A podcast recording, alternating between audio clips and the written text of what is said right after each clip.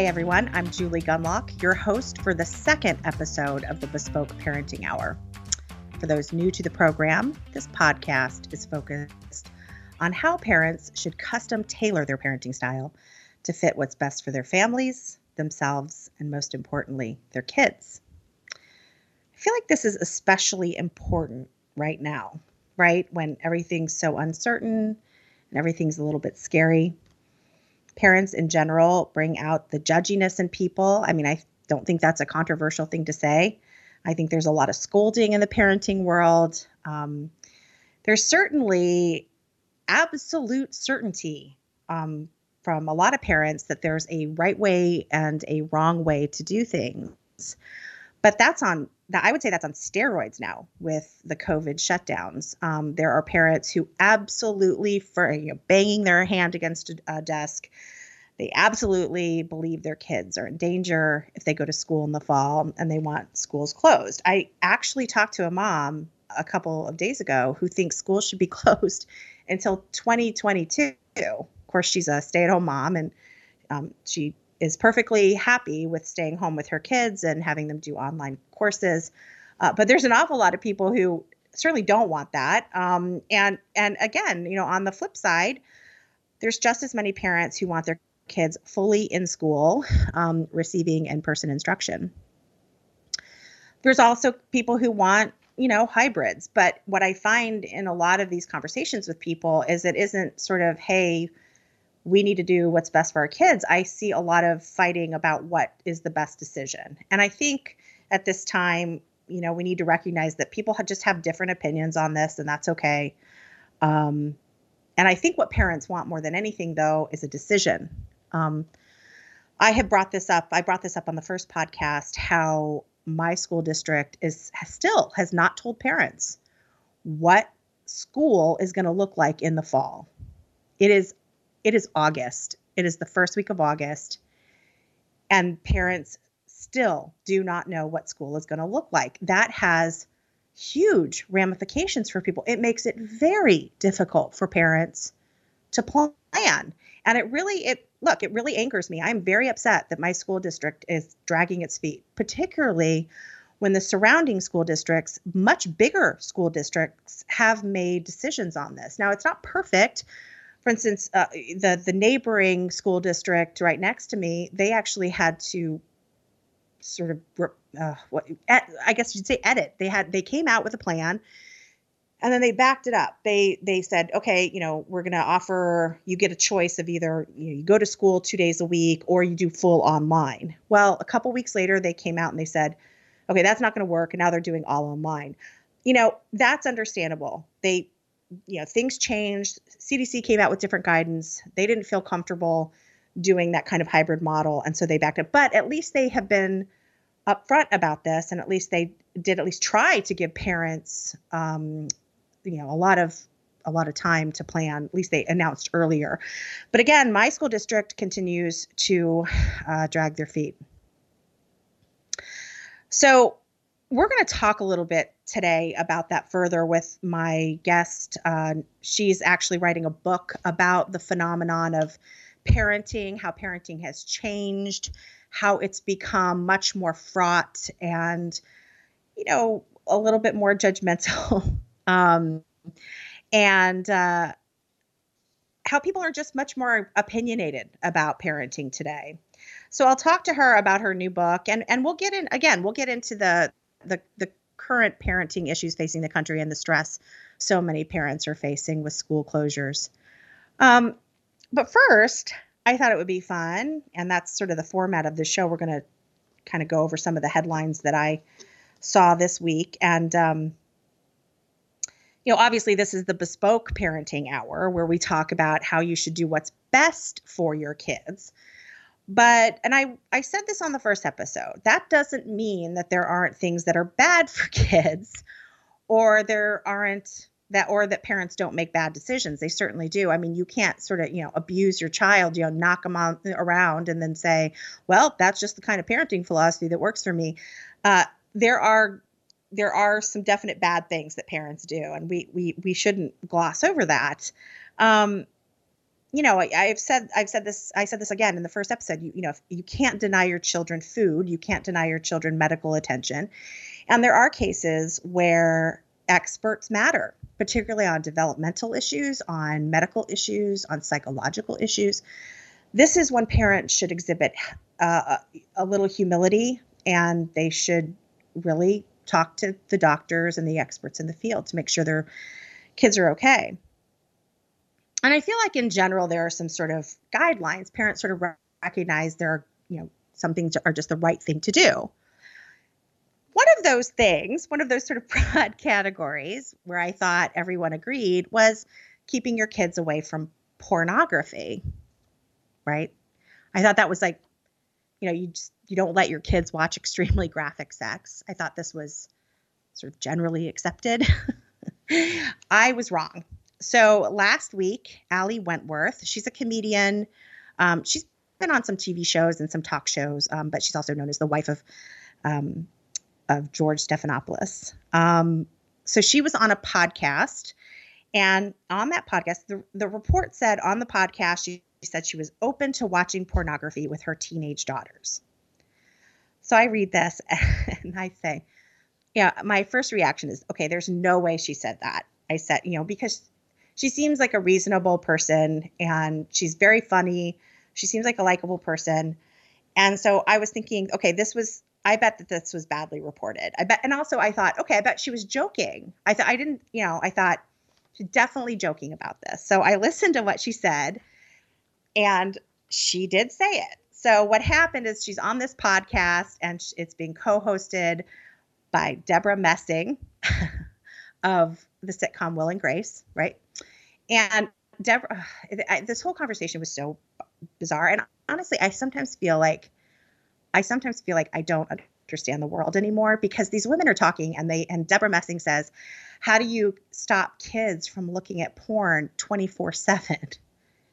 I'm like, okay, what? Like, what, why are your kids watching porn 24 seven? I mean, why is anyone watching porn 24 seven? But like, are you serious that you just, you basically think, you know, your kids are watching porn 24 7 and and then Ali Wentworth responds, Well, you certainly can't stop them. And that is just such a depressing comment to make, right? And I'm not out to lunch. Look, I know that the statistics um, on you know how early and how often children see porn, you know, it's it's bad. It's pretty gag inducing. In, in fact, um, lots of kids are seeing porn. But it's interesting to me, this sort of parenting philosophy out there that says, like, well, we just have to throw our arms up and accept it and give into it and then join them. So essentially, what Wentworth is saying and what she said on this podcast was that she wants to watch it along with her daughters, like at the same time. I can't imagine. Can you imagine anything more awkward? I mean, honestly, sometimes we'll watch movies with my parents over the holidays, and if there's a kiss, I'm I'm uncomfortable. I'm like, eh, I want to, I want to get out of here, right? So she says she wants she says she'd want to watch it along with her daughters and explain what they were seeing and that it was a performance and it wasn't real. And she said she'd explain that these are actors, they're probably married and they have kids at home and what they're doing is they're doing it to make money, right? So you can kind of see what she's saying here. She wants to explain, she wants to do a good thing. She wants to explain that what they're seeing isn't normal or representative of normal sexual relations. But I'm listening to this and I'm thinking, does Ali know that you can have those conversations about porn and about the the harmful effects of porn without actually watching porn? I mean, talk about mixed messages, right? So it's pretty easy to have a conversation with a kid right? And to tell a kid if they're aware aware of porn or even if they've seen it, like they could have gone to, you know, been with their friends and seen it. It's pretty easy to tell kids that porn isn't real and talk to them about how it objectifies people and that it falsely portrays sex and love and it's these are not real relationships. Um, and at the same time telling them it is very bad for them to see that sort of stuff on television like you know on the screen um, I, you know, I, I believe that I, I really try hard to limit my children's exposure to R-rated. Movies. I won't let them watch R-rated shows. I'm even cautious about PG-13. Um, I don't let them play video games that um, that contain a lot of violence or bad language. So, I mean, the answer isn't to play these video games and watch these movies with them while it's while explaining that it's bad. The the better thing to do is to explain why they're bad and then behave like an adult and be a good role model and don't play them or don't look at them. It, uh, that that seems to me the far better philosophy and again, I don't want to seem like a judgy mom, but I do think that exposing children to that extreme adult content at a young age, especially teenagers when they've got hormones and they're confused and it's a tough time for ki- kids. I think introducing that kind of content is really really harmful. So that wasn't it. so building on this porn theme today, um, I I saw this same kind of th- theme over at Slate's parenting advice column. Yes, I know everyone is probably like, well, it's Slate. Yes, it's Slate. So it's going to be crazy. But it was really interesting, this uh, advice column that I saw um, where a mom, so they do these, you know, it's this woman writes an advice column and, and readers can write to her. Um, and so this one was signed by a mom who identified as liberal. She was like sincerely liberal, but maybe not that liberal. Okay, and apparently what made her liberal what what makes her not that liberal is this. Okay, so she wrote in this in this letter before the era of COVID 19, my almost 17 year old daughter was spending a lot of time with a set of male best friends. So, two guys, okay? And they were best friends. And she says they all played sports together and saw each other socially. And then she says that one evening when she was on her way to the laundry room in the basement, she says, quote, I found all three of them fl- flushed and rapid, rapidly de- disentangling on the rec room couch. And she says, I didn't want to say anything to her afterwards because I felt very awkward. Understandable. Okay, so this is where it goes south. She says now she has started to spend more time with one of these boys again. So far, no sign of the other. Then she says, I feel really uncomfortable and unsure if I need to do or say anything or what that should be. And then she goes on, Our family values are quite progressive and queer friendly, but a potential rom- romantic triad or the aftermath of one seems like a lot for an adolescent to handle. Maybe I'm blowing this is where, you know, this is where she, you know, her liberal mom, I'm a cool mom kind of kicks in. She says, maybe I'm blowing things out of proportion and whatever I saw was a one time thing. But even if it was, should I provide some guidance about ethics and sexual health with uh, managing multiple partners? So I read read this and I just think, you know, someone took the time to write this out and write this to an advice column. And I don't even understand why you necessarily need this advice. I I read these kinds of things and it always strikes me that people are making this parenting thing a little too hard. I, I, I don't sort of understand that kind of hand wringing. I think talking to your kids about this stuff is your job. That's sort of a fundamental part of parenting. And if you think something is potentially unhealthy, it's your most important job, right? I mean, this is this is where the fun starts or stops and where the hard part of parenting comes in. So, I I guess I also I feel like I have a lot of I do I have a lot of pro, you know what they call progressive I call libs I call liberal friends.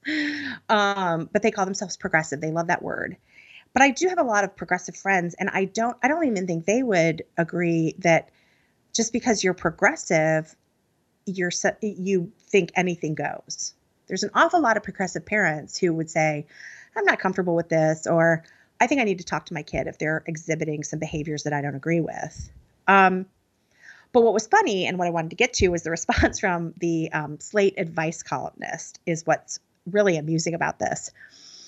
Um, she doesn't she didn't think it was just simply a, hey you should probably talk to your daughter right and you should probably talk to her about having you know um, you know about, about her you know basically morals too about having multiple partners and being sexually promiscuous. And there, uh, that is a word that you know people sort of shy away from. But sexual promiscuity is not good. Is not good. and and you should probably talk to your child about that. I don't expect to hear that from the slate person, but I, I certainly didn't expect to hear this. So she starts off.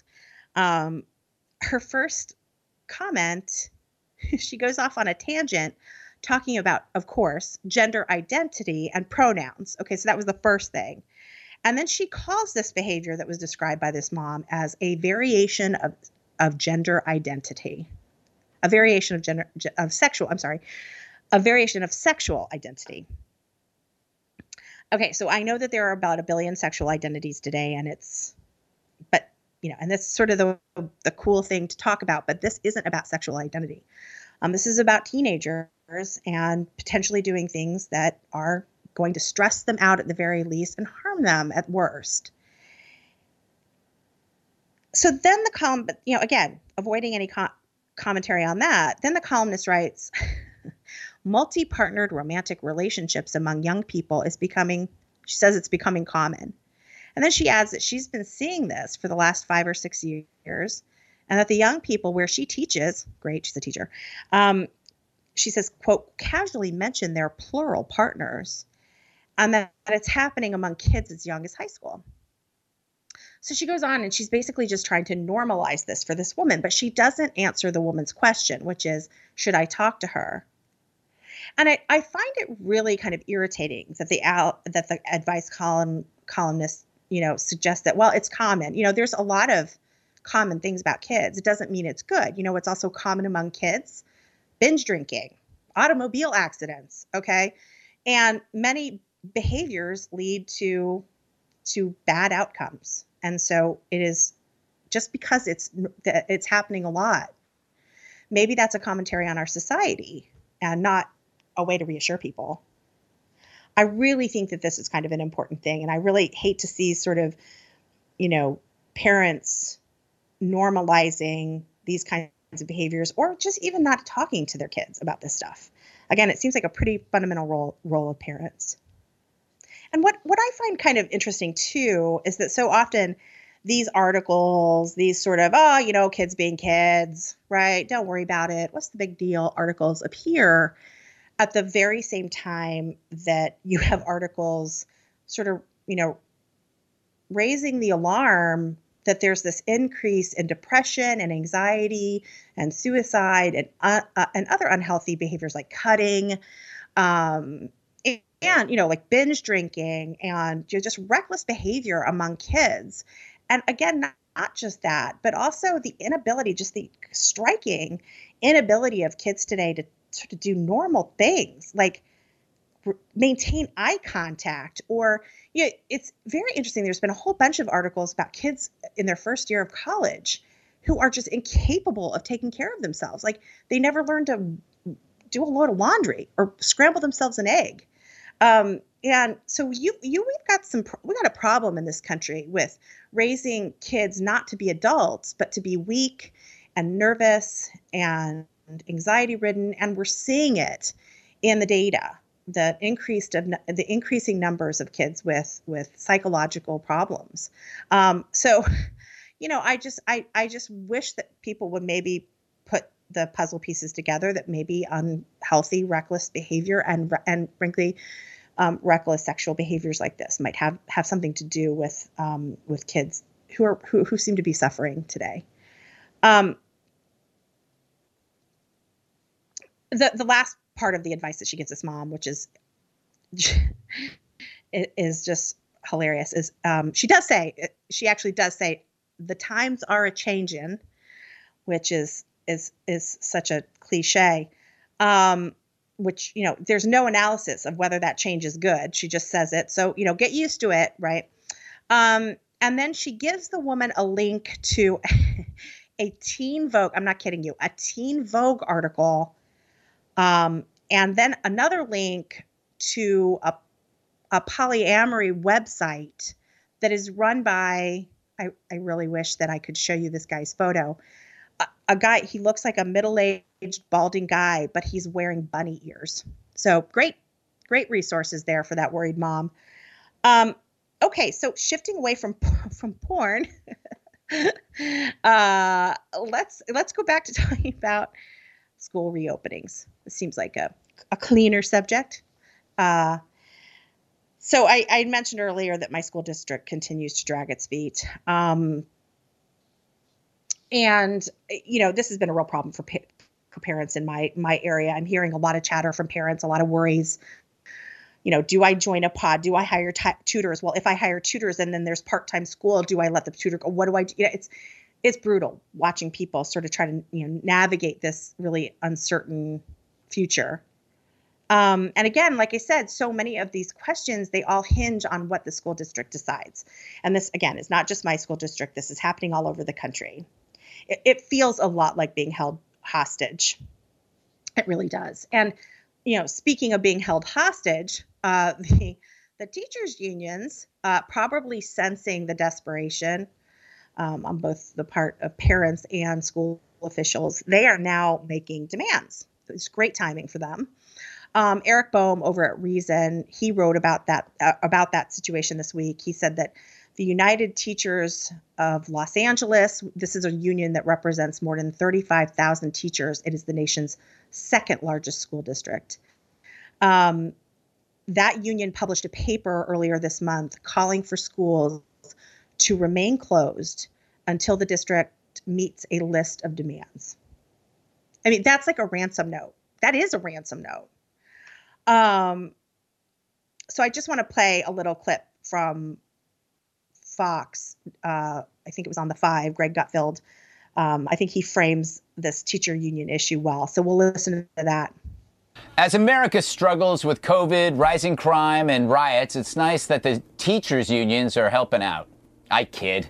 In their demands for reopening schools, the United Teachers of LA, a union for public school teachers, has included, surprise, defunding the police and a shutdown of publicly funded, privately operated charter schools. Now, these go beyond what normal unions demand. Worse, they use this crisis to preserve their power by destroying those who won't conform. By trying to shut down charter schools, they're demanding the elimination of any competition and depriving de- desperate poor families of an education that might change their kids' lives. This speaks to the real truth of a big American problem. It's not systemic racism. It's our systemically corrupt education system. It's the teachers' unions, led by leftists, whose only goal is to cancel competition that might reveal their incompetence. So the union is demanding, Greg always puts it perfectly, but the union is demanding not only what some would consider some things, reasonable things, uh, like personal protective gear, reconfiguring of classrooms, you know, wash up stations, you know, more hand gel in the classroom. These these things seem reasonable and obviously are for the good of the kids, but they're demanding a moratorium on new charter schools. That tells you a lot, right? In Los Angeles. So they want to kill the competition. And they also want things like Medicare for all, new wealth taxes in California. These demands are popping up outside of California, of course, as well. More than 10 teachers' unions, including those in Boston, Chicago, Milwaukee, and St. Paul, have joined you know, with um, you know, groups like the Democratic Socialists of America to say that schools cannot continue in this crisis without the resources our students need and deserve. This has nothing to do with students. Medicare for all, and and demanding um, things like, oh, this is another one, you know, uh, defund the police, uh, getting all police officers or SROs out of the schools. Um, you know, th- this has nothing to do with kids. Um, they are not demanding more pencils or iPads. Uh, other things, uh, they want bans on evictions, a moratorium on charter schools, as I mentioned, an end to the voucher programs. Um, they want an abolition of standardized testing. Um, they want an end to to rent until this is all over. Um, and they, of course, want a massive infusion of federal money.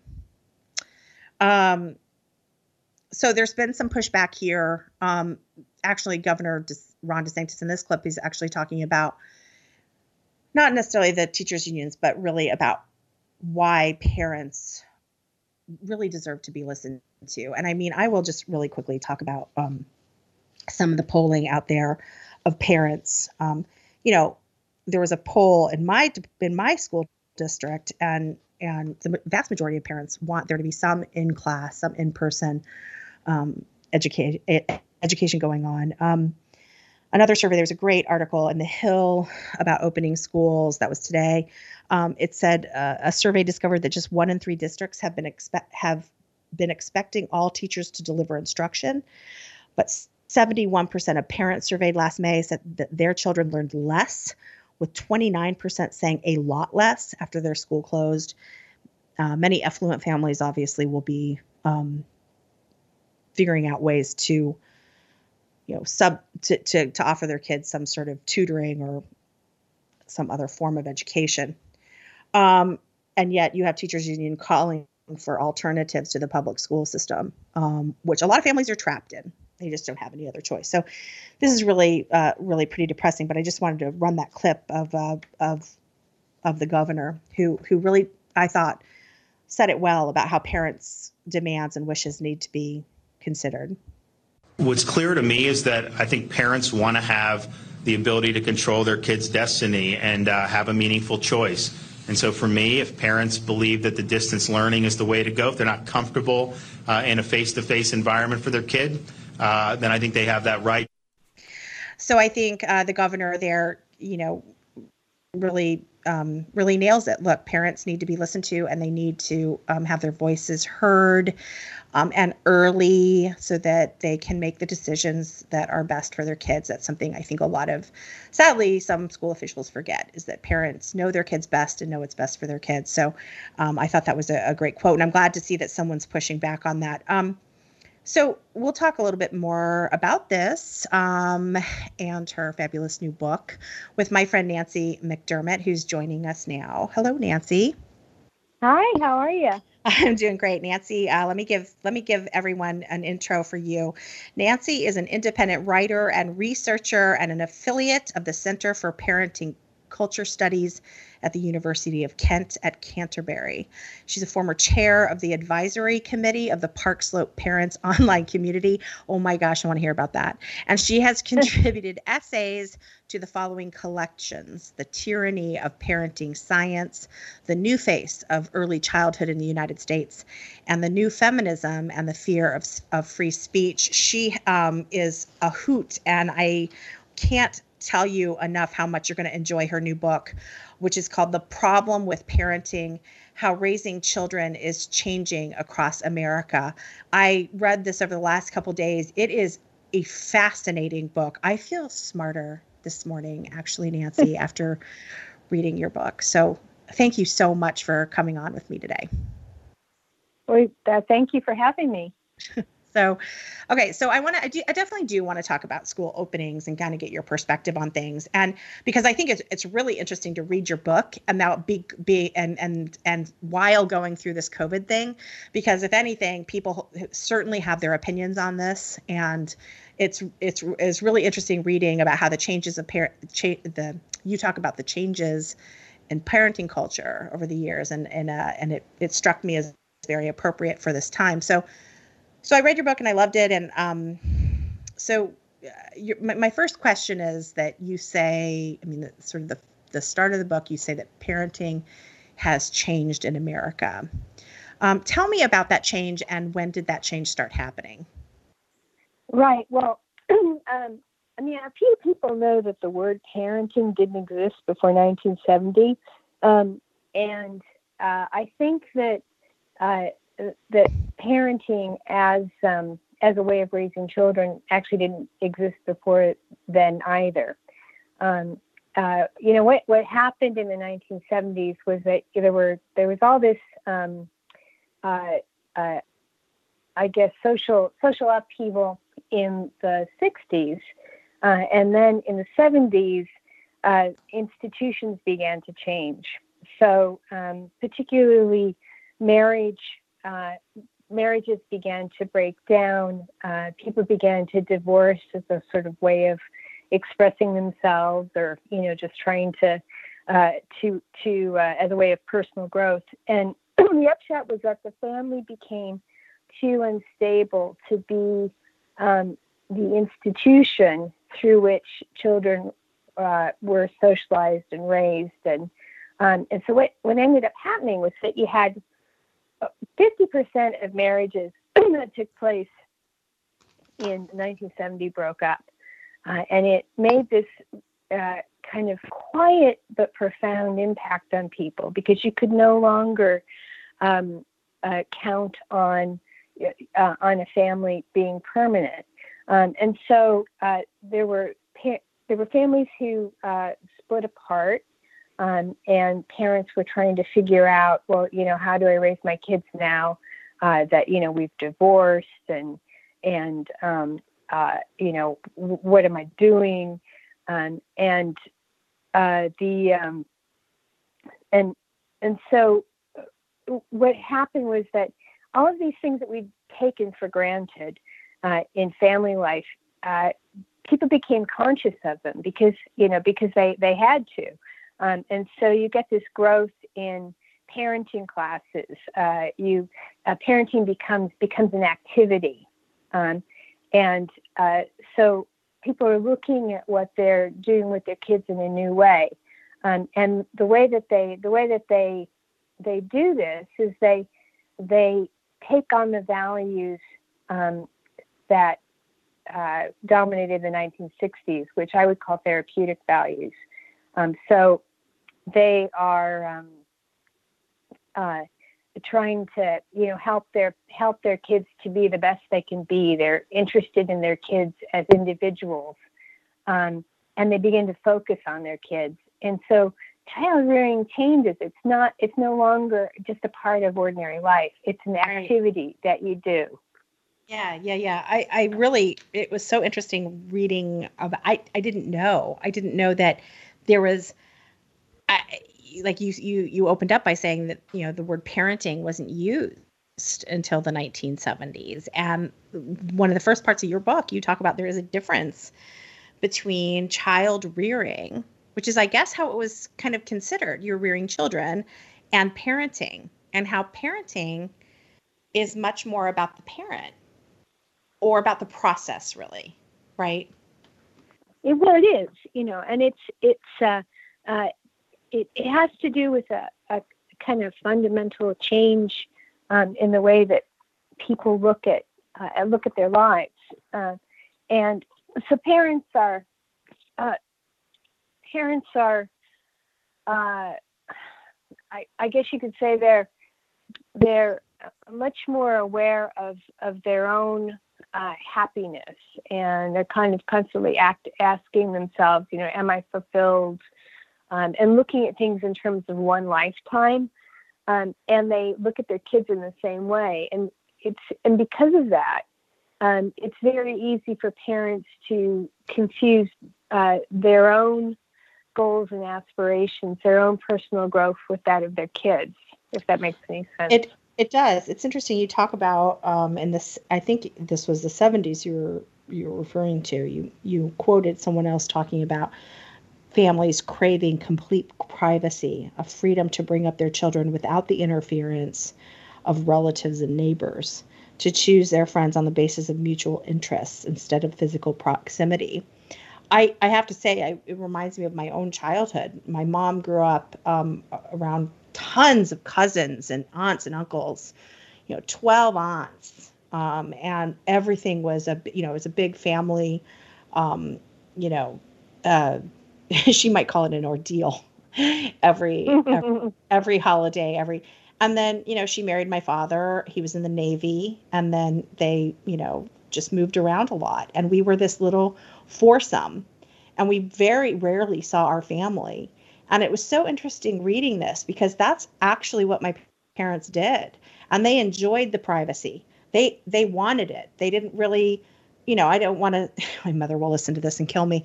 Um, it, you know, it wasn't. It wasn't that they, you know, they hated their families, but they actually, I think, they saw it so differently. They saw their lives so differently from what they had grown up with. My father grew up with less family around, but still family.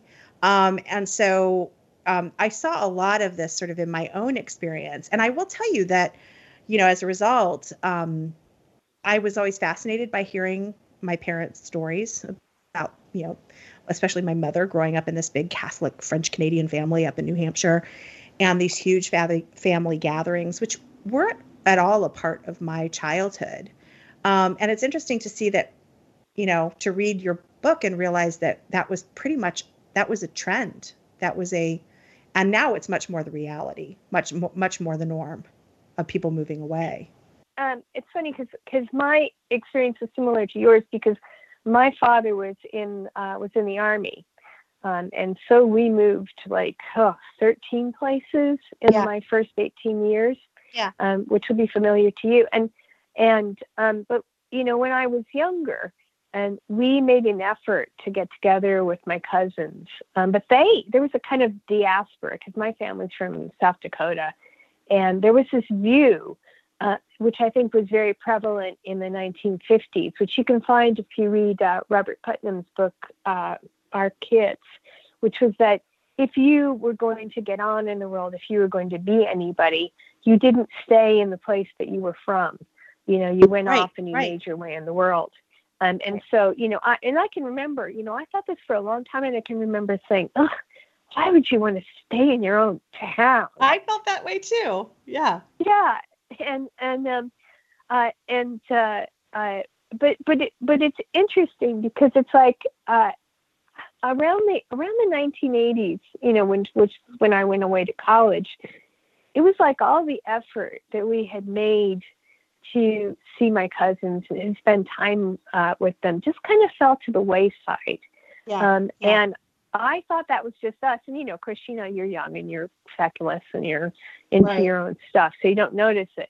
But in retrospect, um, and, you know, and having read more about it, I think that was a fairly common experience. And in fact, in David Brooks talks about it in his recent article in the Atlantic about the nuclear family, about yes. how you know you did have these kind of we did have these bonds, and then they just kind of break apart because um, because we um, have decided that uh, that this is like a that that the the obligations of the family um, are not something that we want to have anything to do with. Because I mean, it's so interesting when you you know when you listen to the way that people talk about family, particularly like extended family.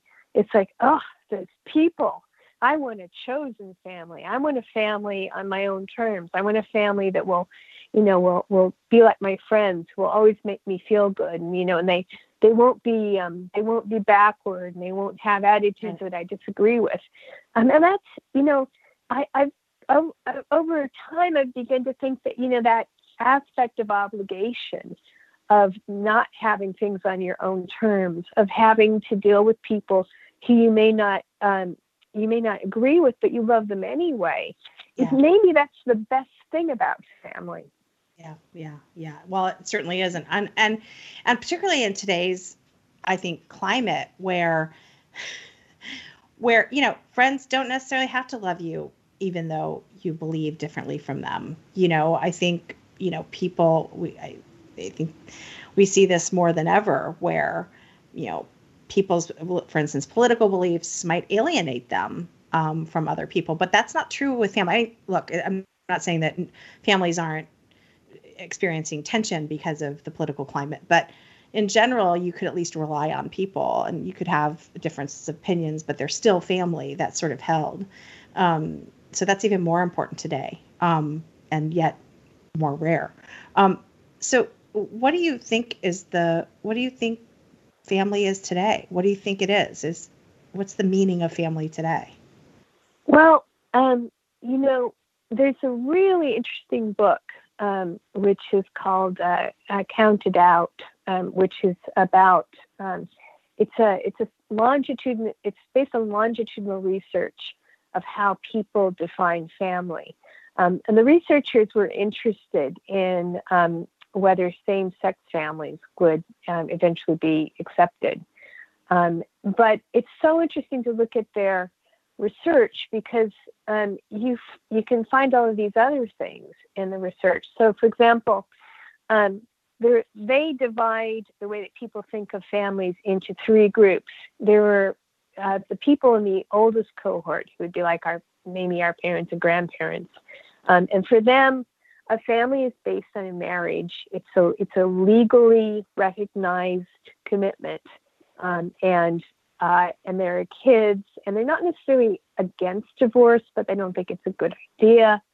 Um, and then there are people who are around my age. I'm I've got I've got one leg is one.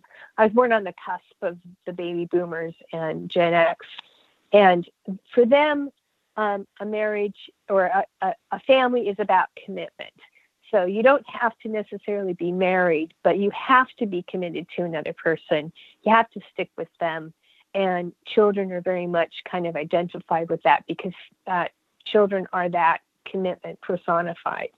Um, but when you get to the youngest cohort of people, a family is it's basically um, it's basically about um, a group that of people who feel like a family. It's based on yeah. it's based on uh, it's like there's a there's a quote I use in the book where where um, this uh, young guy says, "Well, if it feels like a family, then it's a family." And so you know you can get there was a really interesting um, uh, photography exhibition at the Boston Museum of Fine Arts, which came out while I was writing the book, which was called Unexpected Families. And in that, um, they have all of these pictures um, of uh, uh, portraits of families, and some of them are traditional families, some of them are same-sex families, some of them are military units, and right. some of them are are you know uh, Facebook friends, and they're like, "This is a family" because it feels like a family.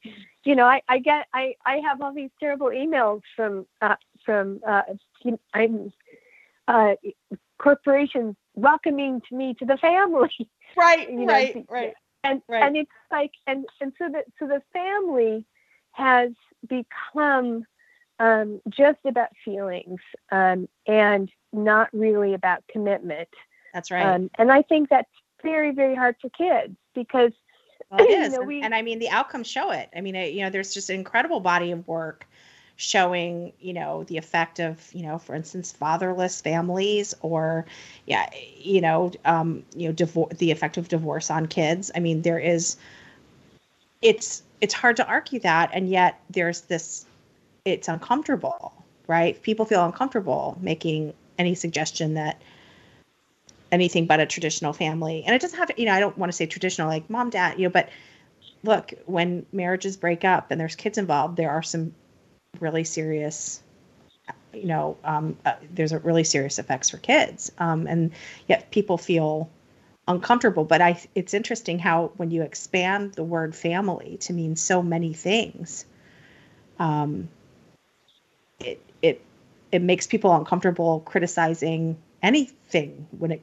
when it when it has to do with the family yeah, and and I mean, this is something I've been thinking a lot about recently. Is I just think that we are way, way, way too focused on family structure, and we aren't focused on the content of family, which um, which I think um, uh, if we're going to if we're going to uh, look forward to to a way of raising kids that you know is, is a good way to raise kids. Yeah. Um, I think I think we need to I think that we need to to to stop worrying about you know is this a nuclear family? Is it a yeah, same-sex yeah. family? Did this family divorce? I think what we have to ask the question we have to ask ourselves is is this a child-centered family? Is this a family that uh, that exists to create a protected environment for kids to grow up in. Um, and if the answer to that is no, then I don't think well, that's a I don't think that's a good thing. So so so in your in your so from your point of view, what are, just so I understand, like you're saying, I mean, and this this makes total sense to me that you're saying, okay, the kid the when I say there are bad outcomes, that many in many cases the children of divorce and divorced families, you know, they they they suffer, you know, they whatever, they get bad grades, they have discipline problems in the classroom, they, you know, are more likely to try drugs, you know, or do you know ex- express reckless behaviors. Um, you know, what you're saying is, but if that if those divorced parents are unified and doing things that are good for the kid and doing and and making sure the kid feels secure and knows his parents love each other and respect each other enough to get along. You know that is that what you're saying? That it has that that kids it, you know, when i throw out that that you know that, that that data about you know the offspring of divorced parents having a hard time is your point well you know if the kids are supported that that's not necessarily true well um i think i think that uh i i think that that family i mean kids can can thrive um in an environment where they're allowed to be kids.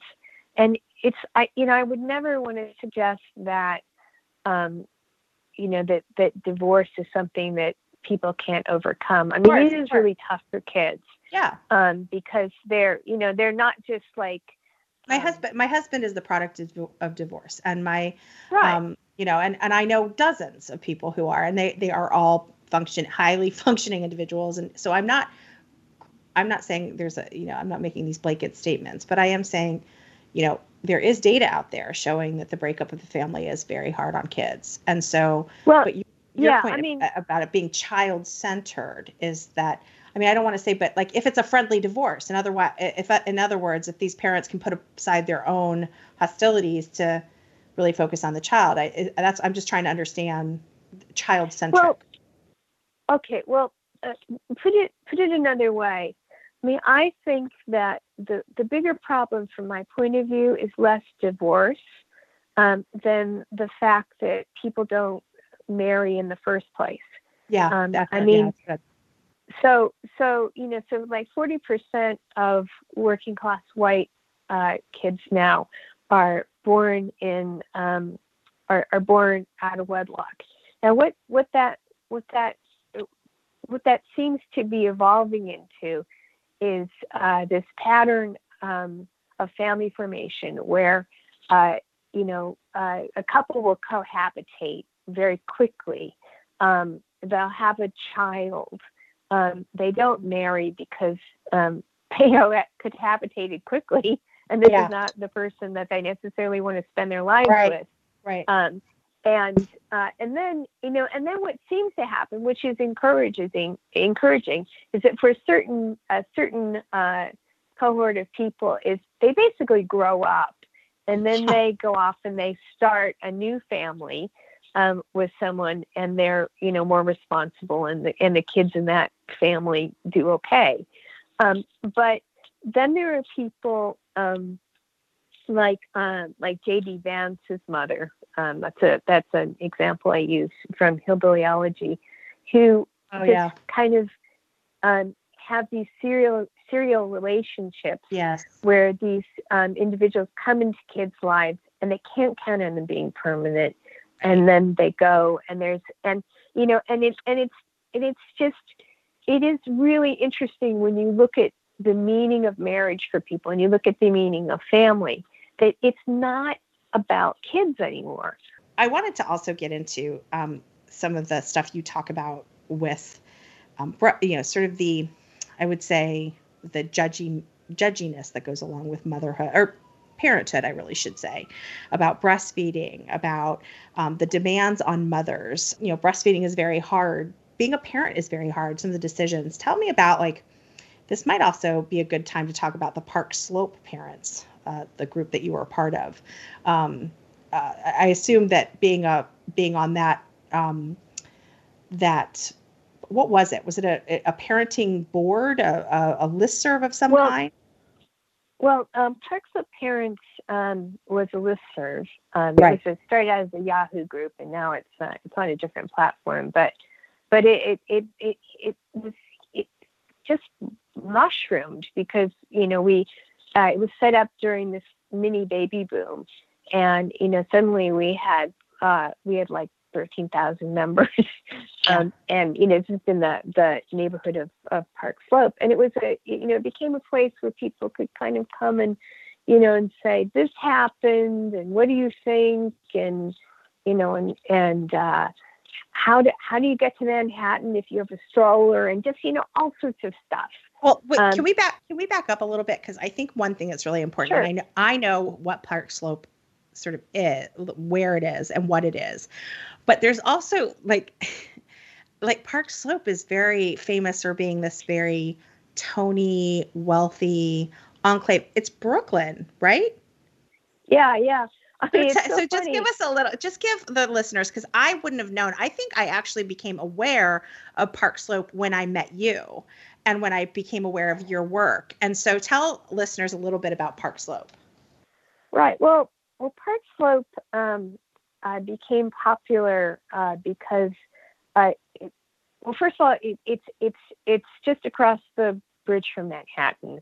Um, at the uh, you know in the beginning, um, before it became very expensive, it was a place where you could have the best part of city life um, you know, being close to the city, but you could also raise kids because the spaces were a little bit uh, larger. You were next to to um, Prospect Park.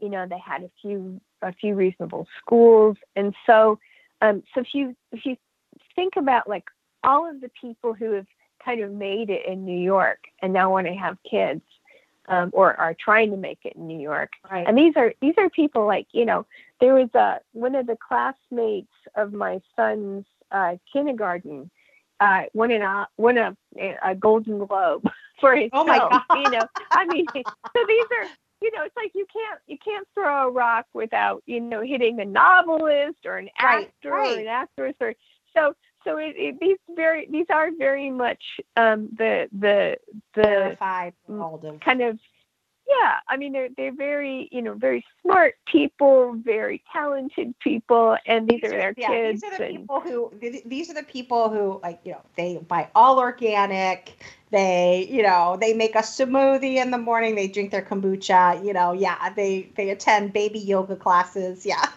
But that's kind yeah, of why yeah, but so, that's but that's but it's kind of like but, but park slope the word like park slope parent I'm sorry I interrupted you because I know you were not finished that's talking about okay. it. But, but Park Slope parents is it's it's almost like it's almost become synonymous with like the and I don't I don't know maybe I, I don't mean to be rude but like this sort of out of touch like you know head in the clouds rich parent who doesn't have any clue like what normal people deal with is that right? Well, you know, there's always a kernel of truth, um, but but at the same time, you know, at the t- at the same time, the thing that that I found kind of overwhelming about Park Slope is just how kind and generous and Oh, uh, and really well-meaning people were. yeah. And uh, and you know what would happen, and this this this is one thing that kind of I guess has always bothered me is that something would be picked up from the list, like like there was a woman who um, was saying, "Ugh, I just wish the ice cream man wouldn't come after school because then I constantly have to fight with my daughter about, you know, having an ice cream. So, so this was picked up. It's like, oh, I remember this article. Parents. Yes, Yeah. you know they're, you know they're they're such killjoys. I want no ice cream, and you know it, it just was not, you know, it wasn't fair. I mean, you know, people are just doing the best they can. But yeah. the thing was is that it was kind of like um, ground zero for for this new culture of parenting because because you know these are the best and the brightest in some ways and so you know you've you've you've got your oscar now you're going to do the same with parenting well, yeah, uh, you, know, with your kids Well, you talked about in your book. You uh, one thing I I thought was so interesting. You talked about the, um, you know, the the end of the male breadwinner. Um, and and it was interesting. You cited a 1989 poll, which two thirds of men and women said that children would do better if fathers had a job and and mothers stayed at home. Um, they also agreed that their children would do just as well if both parents worked. Their answers, though confusing and contradictory, showed that the real struggle was not between men and women, but between children and work. Um, and it's it's funny because uh, I I think that's very true in my neighborhood too. And look, you know, I, it's not just just the Park Slope and, and here, but um, you know, it's this idea of a lot of moms had children a little bit later, you know, and in those earlier years they were building a career, and you know, then they left and now they're the heads of the PTA and they're signing their kid up for everything, you know, Latin at three and, you know, pottery at four, you know, and they're just, they're the real type A go getter moms. Um, so I think that's another thing. I, I talked to my mom about this, the competitive, not you know, there, I think there is a lot of competitiveness in parenting, but um, not necessarily meanness, but just just this need to get your child in everything and do everything. Um, and you know, I think that's true that we've had like I, I think in the 70s and 80s women were going into the workforce, but now I think a lot of women are actually choosing to stay home or at least work mm-hmm. part time. Is that something you're finding too? And and and that adds to this sort of type A ness, this sort of like you said, I've got my Oscar. Now I'm gonna like I'm gonna put the same vigor into raising these kids. Well, I mean, this is what happens when raising kids becomes becomes um, an activity instead of just a normal part of life.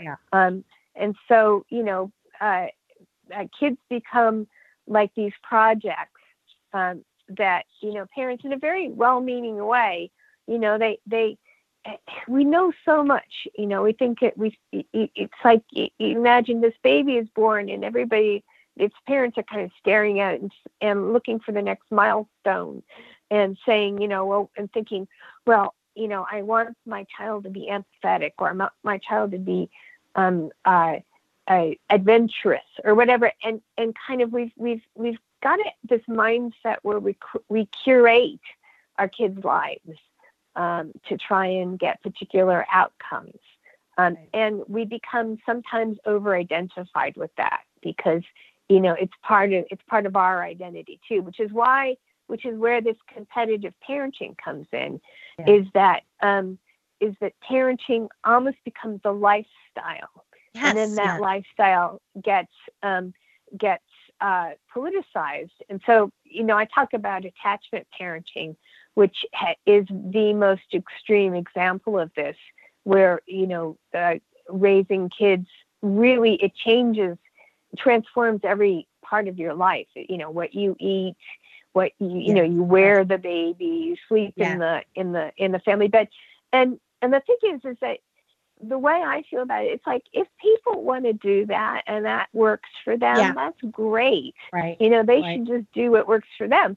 But the problem is, is that because um, our uh, child rearing is so politicized and, and has become like a kind of extension of people's identities, whenever they encounter someone who's doing something different, right, it, it's it's almost provoking. Um, and yeah. so this is this like you know there this is there's a perception that you're being judged um, yeah. and then you're also judging yourself. And and actually i've got a problem with judging. You know if we i'm human therefore i judge. But do i treat people differently? That's when it's a problem. You know we all have our opinions about you know how we would raise our kids.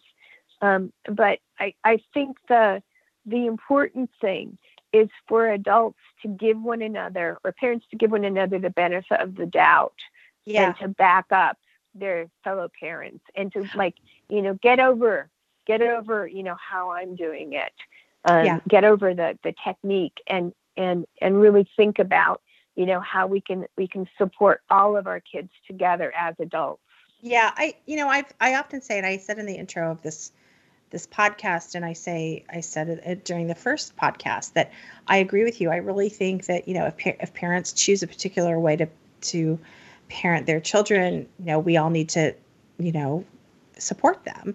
Um, but but I do there are limits, you know, for instance, on medical or developmental issues. You know, what I worry about sometimes, and especially on this podcast, you know, because I say you should tailor make your parenting philosophy to your child and to you. It's what it's what's there's no family that's alike. We are all different. And you know, I have a really hard time with messes and disorganization. Other parents don't. So why would be why would we both try to do the same parenting philosophy? And so, but the problem is, is that um, you know, there are certain things I don't want to in any way feed that idea that on medical issues or or developmental issues that you shouldn't you should reject this you know i don't want to be an anti-expert person who says oh no you know yes you're the you, you're the best expert on your kids but that doesn't mean that there isn't good advice out there and good um, you know and, and good guidance. But i do agree with you that on very small things like whether to let your kid ride his bike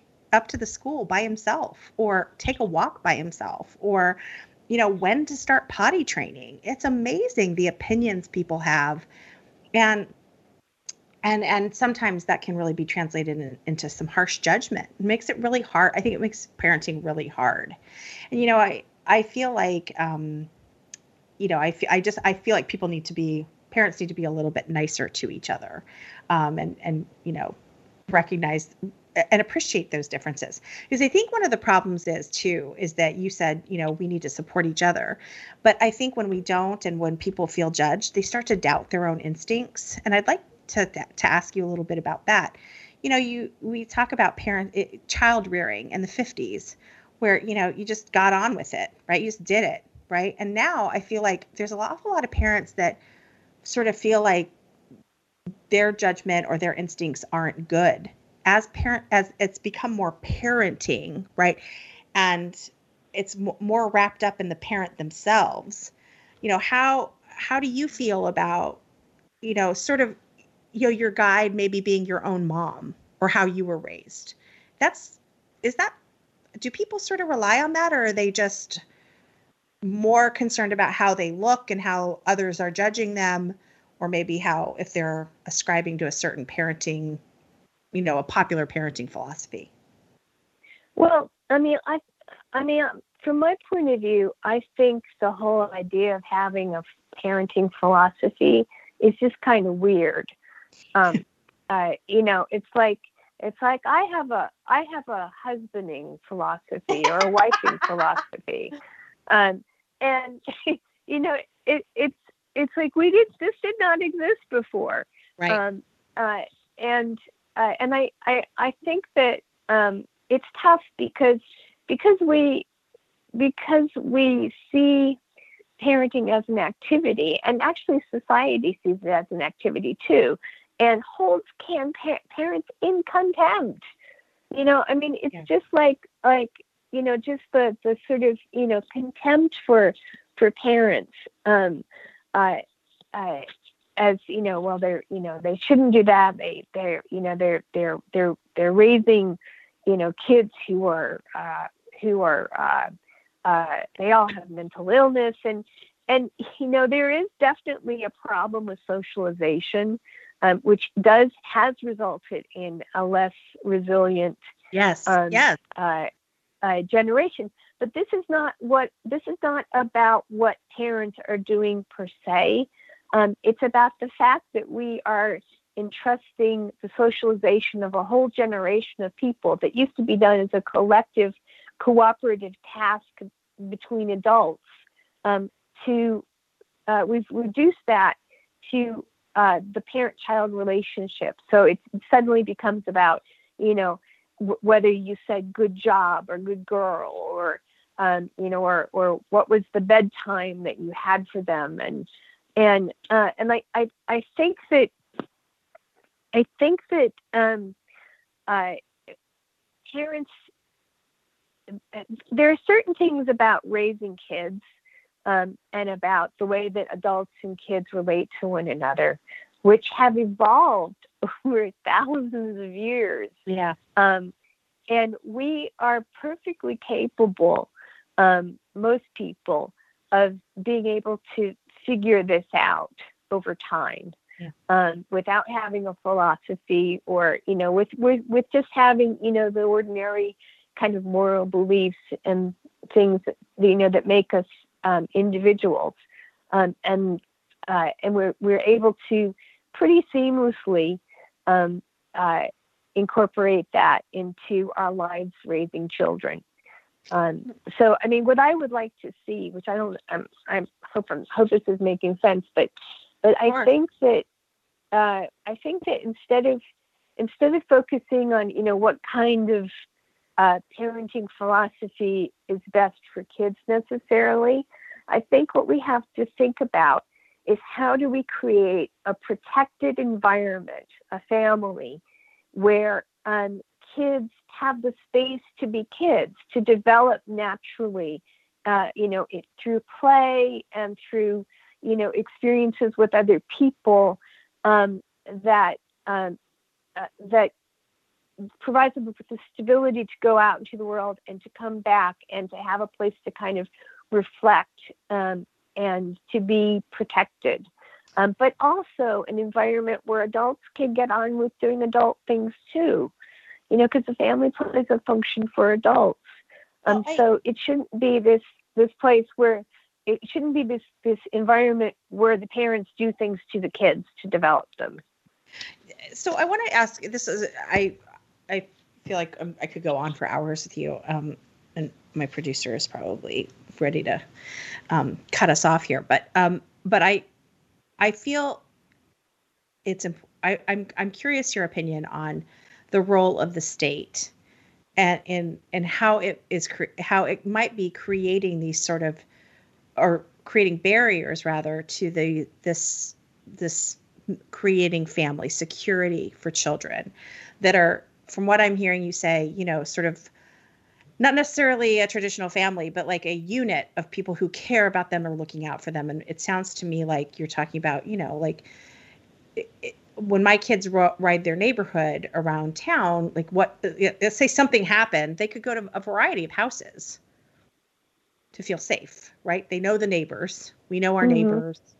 They're familiar with the na- with the neighborhood. They know where the fire station is. They know where you know they they they they know where to go if something happens um, and i'm interested you know and it's kind of a good segue into the school closures because you look at what schools provide today right? They provide almost every meal. Um, so you can drop your kid off at 7 a.m in the morning. At least in my school most most public schools are like this. You can drop them off at 7 a.m then so the school will watch them before school starts but it'll also give them breakfast.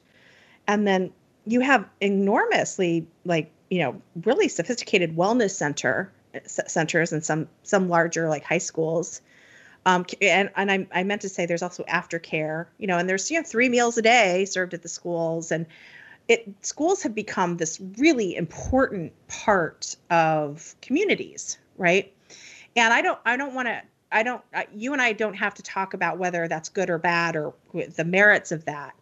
But how does that affect? So how does, and again, it's it's more than what I've said. There's so many other services, um, you know, after school programs, and you know, um, I might my child they they have uh, flower arranging uh, at my school. You know, karate, like every every possible you know, we're practically Park Slope, right? Every possible way to enrich your child's um, your child's experience at school they offer, and um, and so I'm just wondering about your opinion on that. And it as as public schools have become, you know, these centers of really services and also just helping parents parent. How has that affected the creation of these you know like more organic things where you know maybe a neighbor would watch your kid and i don't mean to simplify this because that's not always easy either but um, you know how, uh, do you think that people just rely, rely less on their neighbors or don't try to become friends with their neighbors or close to their neighbors or get involved in other community as you know community groups um, or maybe their church because they've got the school kind of taking care of everything well, that's possible. I mean, I I think that you know the the the role of the state is a big question, um, and the um, the the thing that you're talking about in the schools, I think, comes out of this thing called the community school movement, which was um, kind of a way of well, kids are in the school anyway, so let's provide social services through the schools. Um, but I think that um, you have to be really careful with that because it can undermine parents' authority um, and uh, and uh, and also you know it becomes less about education and more about social engineering yeah. um, and you know and and the problem i see is that i just feel like there's this gulf between parents and the school so um so you know i got this um i got this awful contract home with my kids. Um, I was supposed to sign. I was supposed to sign the contract to say that I would, you know, I would look over their homework and I would provide a place for them Oh, to do their schoolwork. Yes. And Yes. so I got really angry, and Me too. and I, I, I wrote back and I said, look, I would not tell you how to run your classroom. I don't appreciate you telling me how to run my home. And it, you know, and what is, you know, and of course, then they were like, "Oh God, we're so sorry." You know, and they're probably like, know, "Oh, we I- got we got we got a live one. We got a libertarian on our hands here." well, well, but you know, but the thing is, is that it's like, it's like it's not even, it's not, it's just the contempt for parents. No, that yeah, Um, exactly. Yeah, yeah, yeah. and and uh, you know, and there's this sort of you know, uh, they see parents as you know as a problem, and sometimes parents can be a problem. You know, Sure, it's like sure. you're trying to teach their kid, and the parents come in and insist that you make the grade higher, and so schools and parents are, or I should say, even schools and teachers are are not working together. They're, they don't see one another as allies, and I think sometimes the schools have different agendas. Um, and so i mean i i i don't I, don't think that's how it should be but i Yeah. do think that there's potential for it to be different um, and you know i i i'm such a fan of um, lenore skenazy's organization let grow Yeah. you know where um, they're dealing with a real problem which is i think one of the reasons why people don't necessarily organize things with their their uh, neighbors or let their kids roam roam the the, the streets together in kid gangs, um, like we we did growing up, is that is that we have a much less child centered society now, and so Yeah. it's not necessarily safe to do that. Um, uh, well, you know, and well, I, or it's, I not, it's probably not as scary as it, it's probably not as dangerous as people think it is, but no, there is no. this thing where you know like it's like why are you letting your kid in my yard when that used to just Yeah. be the sort of normal thing that that people Yeah. did and you just accepted it you Right. know whether you had kids or not Right. um and um so but i i think that there you know there could be a space where uh teachers and schools and parents work together but now you know the the the, the parents are kind of you know they're these people who you just impose things on um, Yes, well- because you have to meet your targets.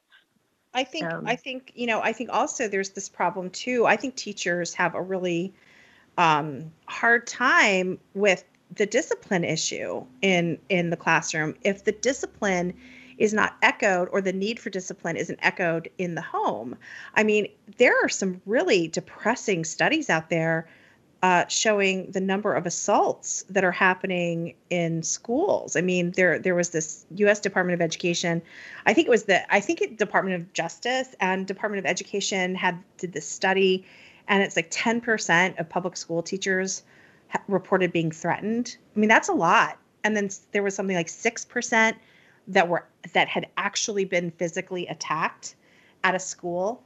Um, and and and then there's the the number that don't report that just don't report it and deal with it every day. My own son um, would come home and he would tell me the horrible things he would see in his school where a student would immediately threaten a teacher if she said, please be quiet and sit in your seat.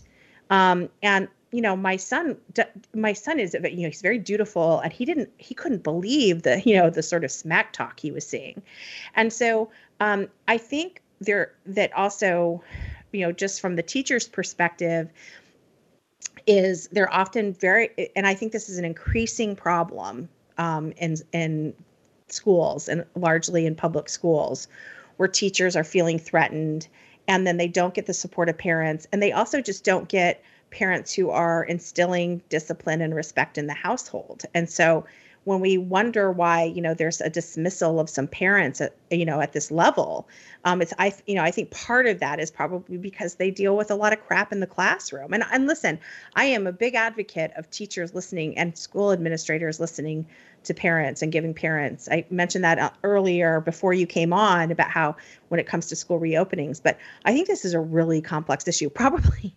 probably an issue for another podcast but um but I'm glad you touched on it. I just think that teachers probably see, uh, you know, sort of and experience sort of a lot of a lot of things um, when it comes to uh, you know how families behave and how they discipline their kids more than sort of the average well, person it's interesting because it's like it's like in some ways it's the same problem um, but it just manifests itself in different situations all the way through society which is that um, which is that adults are no longer being adults they're afraid to wield yeah.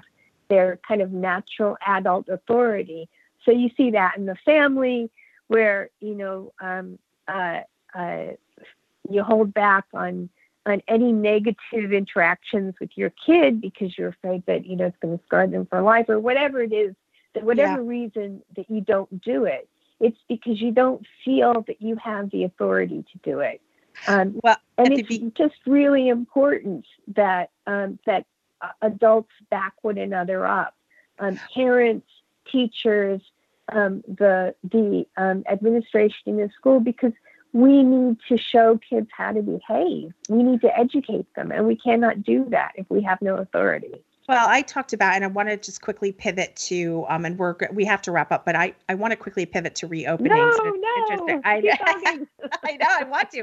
Well, actually, I have a list of questions I haven't even gotten to, and I hope that I focused enough on your book because it really is interesting. It's just hard not to get off on a tangent because you're because I like talking to you anyway, so it's like talking to a friend. But um, but I will say, just to, it's funny on the reopening school reopenings. You know, obviously, much of this is going to have to be done online now, and I wrote an article in the spring about my own children's experience with the online learning, which was horrible horrible. They've all been doing some intense tutoring this this summer because and i'm not like it's not like they're slaves they're like handcuffed to the table or anything but they've had to do some catch up because they really had and it's it's funny because there was a this school offered a summer school which of course was all computer based right? And so i told them no and i swear i channeled you because in the sheet where i had to opt them out the course, online where I had to opt them out.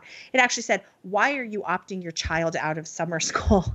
And I wrote oh. in the in the comment section, I wrote, "It's none of your business," and it isn't. I I can you know th- you gave me the opt out, and I'm going to opt out, and now you don't need to know anything else. So I kind of found that intrusive as well. But I will tell you, you know, so this we're looking at an online. Pretty much most school districts are going online, at least for the first, you know, or it, the first couple semesters. I don't know if it's quarters or semesters or however it's measured. But um but you know, that is that is a very difficult thing for my kids. And I I know you have two boys. They're a little bit older, so I don't know what the circumstances are in your community. Um are are your have your has your school announced what the plans are? Um they did last night, but I I was excluded from the Zoom because I was five minutes late. so no. I don't know what they are. Oh no. I I mean I think I think they're intending to, they're intending to open. I'm not sure how that's going to work. Um, yeah. But um, I mean I I I think that you know just just if we really if we care about if we care about the next generation, um, we can't just accept uh, leaving kids at home. Yeah, um, no, I kids yeah. need other kids. Um, and you know, and, and and but it's interesting that the whole you know online learning thing is, is very interesting because um, you know my kids, and I think it's because my husband and I both work at home and we have a routine, and it's like well. Uh, so they just, you know, they had their routine and they did their stuff, and yeah. um, know, I was, I was kind of shocked that it, you know that they did that. But i had other i have other friends whose kids just you know they just uh, you know they're they're up at one o'clock at night and you know and they're behind in some things. And and then the teacher is like saying oh, you know johnny's behind or but what was really interesting was that was that they sort of over time figured out how to do it. Um, and uh, so I was I was surprised that you know some of the kids who we thought you know friends kids who we thought this is never going to work they just kind of squeaked by and they kind of worked figured out for themselves how they would make this work. Yeah. Um, so I don't think it's necessarily you know going to just be terrible, but I don't think it's ideal and I don't think we should accept it. I think we have to do whatever is necessary to get kids into classrooms because it's not just about the academics it's about the people it's about you know learning to learning to be young adults and you just can't do that in isolation well, and I mentioned we, you know, we had that small talk about the the state. I mean, you've got a situation now where a lot of people use the time that their children are at school to work, and they might have, you know, um, you know, uh, they might work half days, they might work, you know, uh, just you know, part time, but they do work, and they use that the fact that their children are out of the school. So you, we can't. It's funny because a lot of teachers are insulted by essentially being called um, uh, babysitters, but there that school the time my kids are in school is not all used for education it simply isn't you know there's lunch there's recess there's switching classes there's a number of things that are not necessarily purely educational and so um so the the public school system and and frankly private school systems too are now set up to really provide parents a lot of that assistance. So you know the public schools are set up to uh, uh, to, to, essentially provide parents with a lot of assistance um, in terms of child care, and so now we have a situation where you know it's really going to be difficult for parents. I really don't know how. I mean, you and I, you know, I have minor 10 to 13 right and and and i know yours can certainly take care of themselves to some degree. But I really don't know what people do with much younger children. I really, you know, I think that this is going to be um, really difficult for them. And again, it's you know just the setup of you know it's how how things are set up now, right? The public schools just take kids for a long portion of the day, and a lot of people are able to work because of that. Um, so it's going to be really tough. Um, I I think you know, I, I think we need to, to to wrap up here, but I want to give you sort of a last word about your book and tell people where they can find it and uh, and and all that good stuff. Well, um, uh, I uh, you can find it on Amazon.com, um, or you can find it at Barnes and Noble. Um, it's published by Praeger Publishing, um, and uh, I hope I hope that I hope that people will read it, and I hope it reassures them um, that uh, to just be a little more relaxed about trusting their instincts, and also to know that um, the parenting of culture that we have is not inevitable, it's not natural, and that you know we can make a difference. You know, we we can. Um, who who else who else um, cares as much about the future of society as parents because you know we're raising the people who are going to live it so so i i don't know i hope i hope that that um, it'll help people to make sense of their experience and maybe inspire them to uh, to try and uh, make things make things a bit better Nancy, I really enjoyed the book. And I will tell you, I mean, I learned a lot from it. I didn't really know that parenting was a relatively new term. I didn't um, sort of uh, know many of the the facts. It's very data. Uh, it's it's a really really great read in terms of it's interesting it reads quickly but it's really data packed so i think people who are interested in the issue of parenting should take a look at this um, and we will certainly include the link um, on iwf.org. Um, there's always a blog that goes along with these podcasts, and I will include all of the um, information on on so that so, so that people can buy your book. Nancy, thank you so much, and good luck with the sales. Thank you so much, and thanks for having me on. I enjoyed it. I think the way I want to end this podcast each week is uh, to give people a little bit of a historical reference. Um, I think one of the problems it, today is that people forget or don't know. I mean, it's not a matter of forgetting. I wasn't around in 1900. I wasn't around in 1700. I don't, it's not like I have a memory of those things and I've just forgotten. People genuinely do not know how hard life was as as early as a hundred years ago. And so I the last episode, the first episode of Bespoke, I at the at the end I mentioned, you know, sort of child welfare laws and how children fared during the Great Depression. They have been through, you know, the Spanish flu was a worldwide pandemic that took millions of lives. Um, and I was trying to just remind people that look, you know, we've suffered through things before the American people have suffered through things before, and we will get through this again as we did the last time.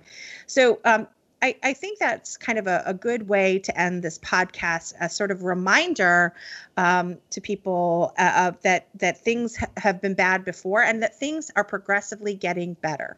We have hiccups. We have moments where, like coronavirus, where um, things aren't great. I just had to cancel my um, summer vacation. Actually, I did that last month, but still, that's not good. Not happy about that. But look, you know, um, uh, things things will get better and we will recover from this. And so I actually tell this story oftentimes when I'm giving a speech. I talk um, I, I, often talk to women's groups about how life is getting better, innovation is great. We need to celebrate modernity and and um, and and some of the scientific discoveries that have led to a better world, a better situation for the for humans. Like these are things to celebrate. And so I often tell this story about a woman named Sarah Josephine Baker. She was a she was really ahead of her time. She was a medical doctor in in the 1900 in, in the turn of the century. Um, and she practiced in New York City. And uh, in 1900, New York City the government the, the city government hired her to do a sort of assessment, a health assessment of the Hell's Kitchen section of New York. Now, if you're familiar with New York City um, and the different areas of New York City, Hell's Kitchen is a it's a it's a great neighborhood. It's close to Broadway. It, um, my favorite ramen restaurant is in uh, is uh, in Hell's Kitchen, um, and they have these really charming sort of um, brownstone kind of apartment buildings. And they're very expensive obviously now to rent a room or a, a, an apartment in one of these buildings. But at the turn of the uh, 20th century um, so around 1900 the, this was tenement housing. It, uh, tons of people stuffed into very small spaces. Um, and you know we're talking again I, I want to be clear this is 1900 this is you know this 120 years ago that, that is very recent history um, Hell's Kitchen at that point, it was the, the people. There were a lot of diseases, terrible sanitation, um, not a real good, you know, not no understanding of germ therapy. Um, so there were a lot of there's a lot of disease. Um, and uh, again poverty so she did this census she did this uh, this assessment of the health conditions in hell's kitchen and she found she she you know she created a report but the the the data point that always gets me is that she found that 1,500 babies, and these are newborns, you know, before three months, were dying per week in that small section of New York. So we're talking 1,500 babies. These are very small babies, um, zero to three months, were dying per week. So that is inconceivable today we can't, I can't wrap my head around that. And uh, because things have, you know, obviously, uh, you know, infant mortality, you know, it's it's a lot better now. Babies don't die in those numbers, but they did then. And again, this was only 120 years ago. And I always tell that story because I think it really shocks people. Um, and it and to, to, and it's also important to know that in 120 years, look where we've come. Look at the progress in medicine, in infant welfare, in preventative medicines, in pr- pregnancy care for women, um, and also the development of a social network or a, se- a, social safety net that really helps those who live in, in, in dire poverty not have to to deal with the tragedy of, of losing a baby, which was apparently quite common 120 years ago, at least in New York City. So anyway, um, I don't mean for that to be um, that ending to be sort of ending on a sour note. It's just to serve as a reminder that the world and life is getting better. We are marching forward. We are doing well. And coronavirus will end, and um, and we will uh, regain some semblance of normalcy. Thanks everyone for being here for another episode of the Bespoke Parenting Hour. If you enjoyed this episode or like the podcast in general, please leave a rating or review on iTunes. This helps ensure that the podcast reaches as many listeners as possible. If you haven't subscribed to the Bespoke Parenting Hour on iTunes, Spotify, Google Play, or wherever you get your podcasts, please do so so you won't miss an episode. Don't forget to share this episode and let your friends know that they can get bespoke episodes on their favorite podcast app. From all of us here at the Independent Women's Forum, thanks for listening.